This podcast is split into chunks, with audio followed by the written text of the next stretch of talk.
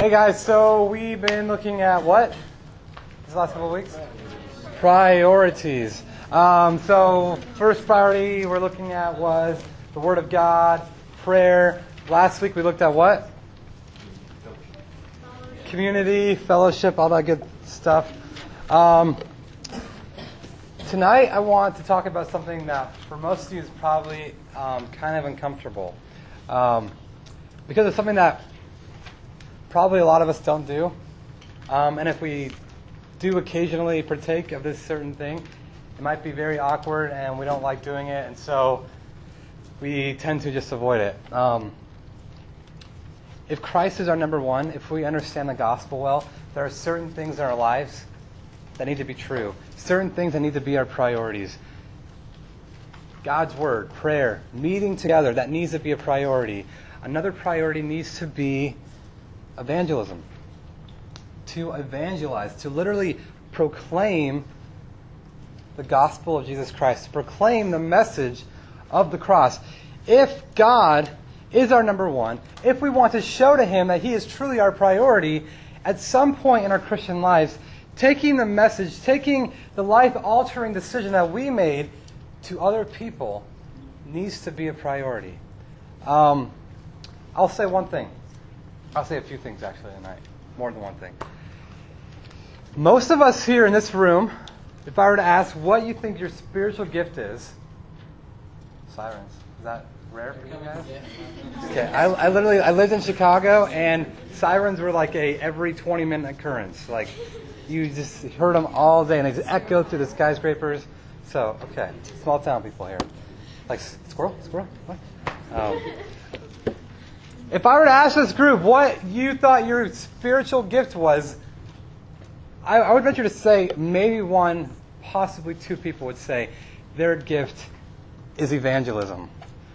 I will even say my spiritual gift, the things I believe that God has gifted me to, to serve His church, is not evangelism. I met people in college, at Bible college, who believe their spiritual gift is evangelism. I'm sitting there talking to one right before we go off for Christmas break, and he's like, Man, Aaron, I'm just praying that on that plane flight tonight home, that God just sits me next to someone I'm able to just share the gospel with them. I'm like, dude, I feel really bad because I'm praying for an empty seat. You know, like I'm praying that I can just spread out. Like I'm not like, and, and you meet evangelists, and it's like that's all they want to do. It's like, how could you not ever just stop thinking about sharing the gospel of, of Christ with everyone?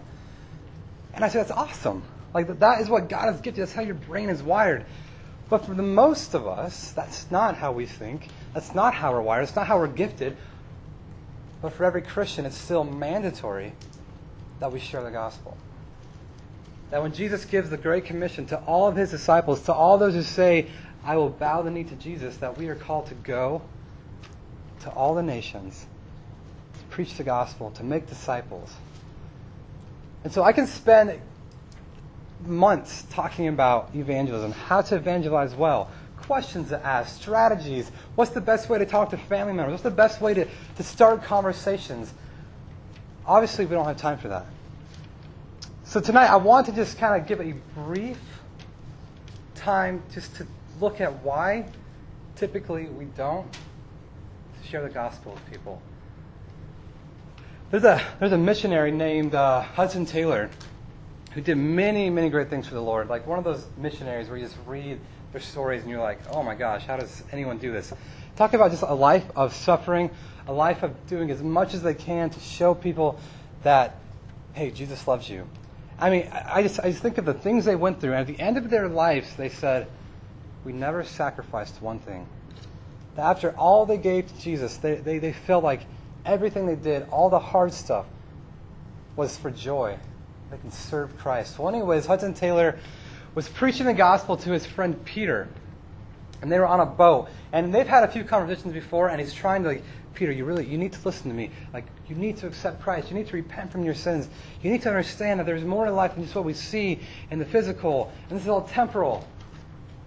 And his friend Peter has nothing to do with it and says, you know what? We've talked about this before. I don't really want to have anything to do with it. Well, they're on this voyage on a ship and his friend Peter, in the harbor that they're pulling into, goes overboard. And Hudson Taylor looks to everyone on the ship. We got to help. We got to get him. We got to make sure we he doesn't drown. He can't swim. And everyone's just standing there like, oh, the water's really cold. Oh, I mean, he can help. And people are just looking around like they weren't going to do anything. So Hudson Taylor really quick takes off his shoes and jumps in the water and starts looking for his friend Peter. Realizing that no one on the boat is going to help him, he sees a fisherman boat about 10 feet away and he starts yelling at them, My friend is drowning. Please help me. Help me. And the fishermen say, Give us uh, some money and we'll come help you. And in desperation, he said, I-, I have this much money. Please, just come. I'll give you anything you want. Just please help me find my friend. Well, how much money is that? Just yelling out whatever he can. And finally, these fishermen come, they drag their nets. It's been about two minutes, and they pull up Peter, and he drowned. And Hudson Taylor, being the missionary that he is, began to reflect on that.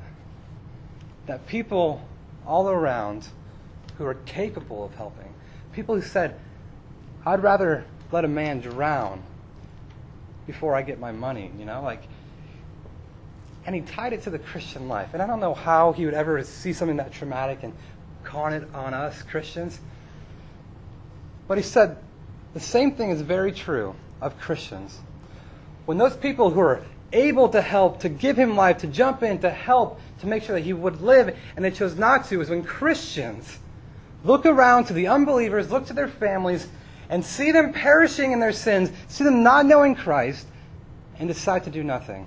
That in essence, we are doing the same thing. We are watching people drown and not caring.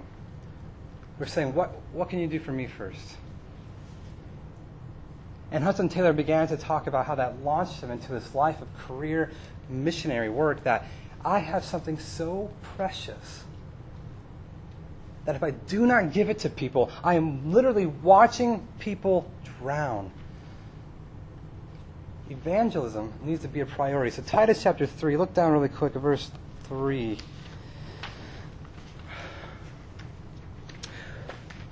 For we ourselves were once foolish, disobedient, led astray, slaves to various passions and pleasures passing our days in malice and envy, hated by others and hating one another.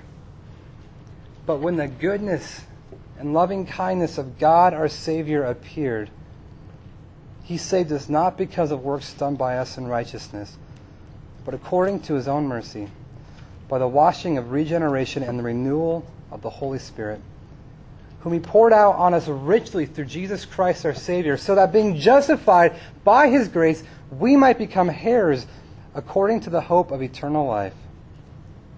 The saying is trustworthy. And I want you to insist on these things so that those who have, been, who have believed in God may be careful to devote themselves to good works. These things are excellent and profitable for people. This is Paul writing to a young pastor just like Timothy, but his name is Titus. And in this passage, this is what Paul is trying to get to us. This is what he's trying to tell us all that we need to understand our own salvation before we can actually go and share it to others. Understanding the greatness of our own salvation will be the way that will lead us to sharing Christ with others. I don't want to have you raise hands, but think about just even the beginning of the school year. How many of you have made it a, a thing in your life that I want to share Christ, the actual gospel, with at least one person since the school year started. Think back to the um, last school year. How many times were you able to get a conversation going where you're able to explain the gospel, tell someone enough information that they were able to receive Christ? I'll say, don't worry um, because I am probably just as guilty as most of you. Paul here is going to show us three tendencies that Christians typically have that stop them from sharing the gospel with others. Three tendencies. And I want you guys to know something. What you think about God will always result to how you live your life. The way you think about something is always going to show the actions of your life. So if you think that you don't believe in God and you're agnostic and you're atheist and whatever, who needs organized religion? that belief in God is going to translate in how you live your life. Where you're going to be selfish, you're not going to care about others, you're going to make fun of religion, you're going to think people who, who believe in the Bible are just intellectual um, morons. And same thing for us Christians. What we think about God, who He is, how He loves the world, how He loves us, is always going to translate into how we live our Christian life. That's why it is necessary to know what the Bible says about God. If we have the right things to think about God, that will translate into right living. Does that make sense? And so Paul wants to say, hey, we need to understand our own salvation. You need to make sure that you get it, that you understand the cross, you understand what has happened to you. But we have typically three tendencies that we just neglect to think about that lead us from stopping sharing the gospel, that stop us from saving the drowning kid walking by you in passing period. First one. The first tendency we have is we tend to underestimate how bad our sin is. Verses 3 and 4 For we ourselves were once foolish, disobedient, led astray, slaves to various passions and pleasures, passing our days in malice and envy, hated by others, and hating one another. And so, what Paul is saying is that this, what, you have to understand, this summarizes human nature. This is what people do when they are apart from God, when they are living for themselves, when they do not have a relationship with God. This is how they act. Now, I kind of just broke this up into a few categories. But foolish, disobedient, deceived means that people, they do not understand naturally. They're confused, they're seduced, they, they go astray, all right, from what is true. How does that result into how they live? They make decisions based on themselves. They make decisions that are very temporary. They don't really understand what the whole meaning of life is. Why am I here? They do not have a good concept on ethics and morals and why I should be a good person. Any Christian who you meet, if you ask enough, que- any unchristian, excuse me, any unbeliever you meet, if you ask enough questions, you will find gaps in their worldview. You will find things that doesn't make sense. You contradict yourself right here. You say this, but you act like this.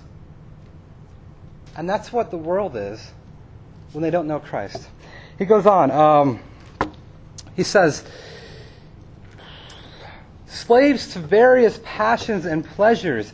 Um, I like the NASB. It says enslaved to various lusts. To lust after something is to, to have a deep passion and desire for something that God has forbidden. So when we think of lust, okay, we think of typically that has connotations of sexual immorality. Sex was made for marriage, and sex in marriage is a good thing. When sex is desired outside of marriage, you are now desiring something that God has forbidden. And this is how people who are apart from God live their lives. It goes on a little bit. Okay hateful and hating each other. I really like that. It says hated by others and hating one another. Just hate all around. Okay? So, in essence, there, um, Paul's implying that there's an active, always present, um, just ill being for one another. That even if you look back to Genesis, right? Who's read the book of Genesis before? We're going way back in time. You have, after the flood, you have culture starting to happen. And you have people like Lamech um, who was like the great, great, great, great grandson of Noah. Maybe like three or four of those, okay? And you have culture starting to happen. And you have Lamech who says, I have killed a young boy for scratching me. And so I will do 70 times over to anyone who hates me. So in the very beginning, when culture is happening, when you're supposed to, when culture is supposed to be, I'm going to do things to serve the betterment of other people, Lamech is saying, I don't care if anyone slightly even scratches me, I'm going to kill them. We hate each other, and they hate us. All right. Remember that phrase we talked about? Here's the kicker. He is talking about the way we used to live. He's talking about us. He is talking about your heart. Jeremiah 9, the heart is deceitful above all else. Who can understand it? I love what Pastor Carl talked about today in church.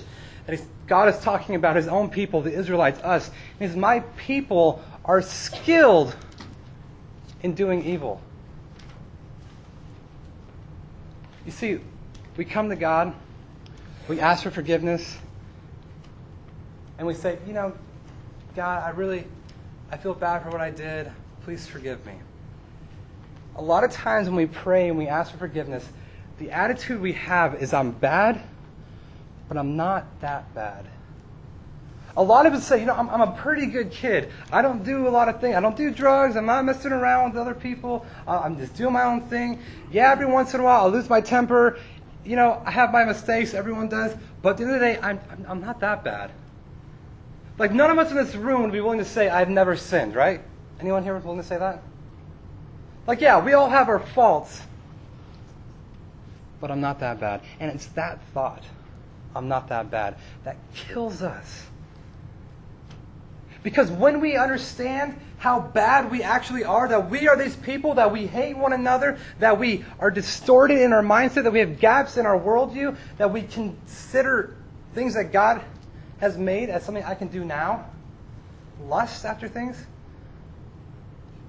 if we don't understand how bad we are, we cannot understand how much we need Jesus. And we tend to underestimate how bad we are. I remember talking to someone um, a few years ago at work, and I was sharing my story, my own testimony, and it was very just casual, just asking me like, "What's going through your mind? Like, why do you study the Bible? Why do you go to this Bible school thing?" And and I was talking to him, and I, I said something. I'm the worst sinner I know. And the way he looked at me was like, Are you kidding me? He's like, I've, I've been working with you for a while. Like, you don't do anything remotely close to the people I hang out with. He's like, In my mind, you're like the best person I know. How could you say something like that? And I began to explain to him. Because once I, I see perfection, once I walk with Christ, once I see the light and I come closer to that, the more stains I see in my own heart, the more times I see how I consider my interests more than others. So many times where I'm concerned about my my comfort, that I'm lazy, that a lot of times I just think bad about people. That so many of my thoughts, majority of my thoughts are not pleasing to God. I am the worst person I know. If someone came in my mind for a day, I would be scared. And he began to see that just because people look a certain way or they conform to certain pressures and you're supposed to act this way and hold the door open for ladies and say please and ma'am and sir and all those different things doesn't mean that people are good. And if we have an, an expectation or understanding that, yeah, I'm bad, but I'm not as bad as that guy, it will lead us to understanding that the gospel doesn't have that much of a need.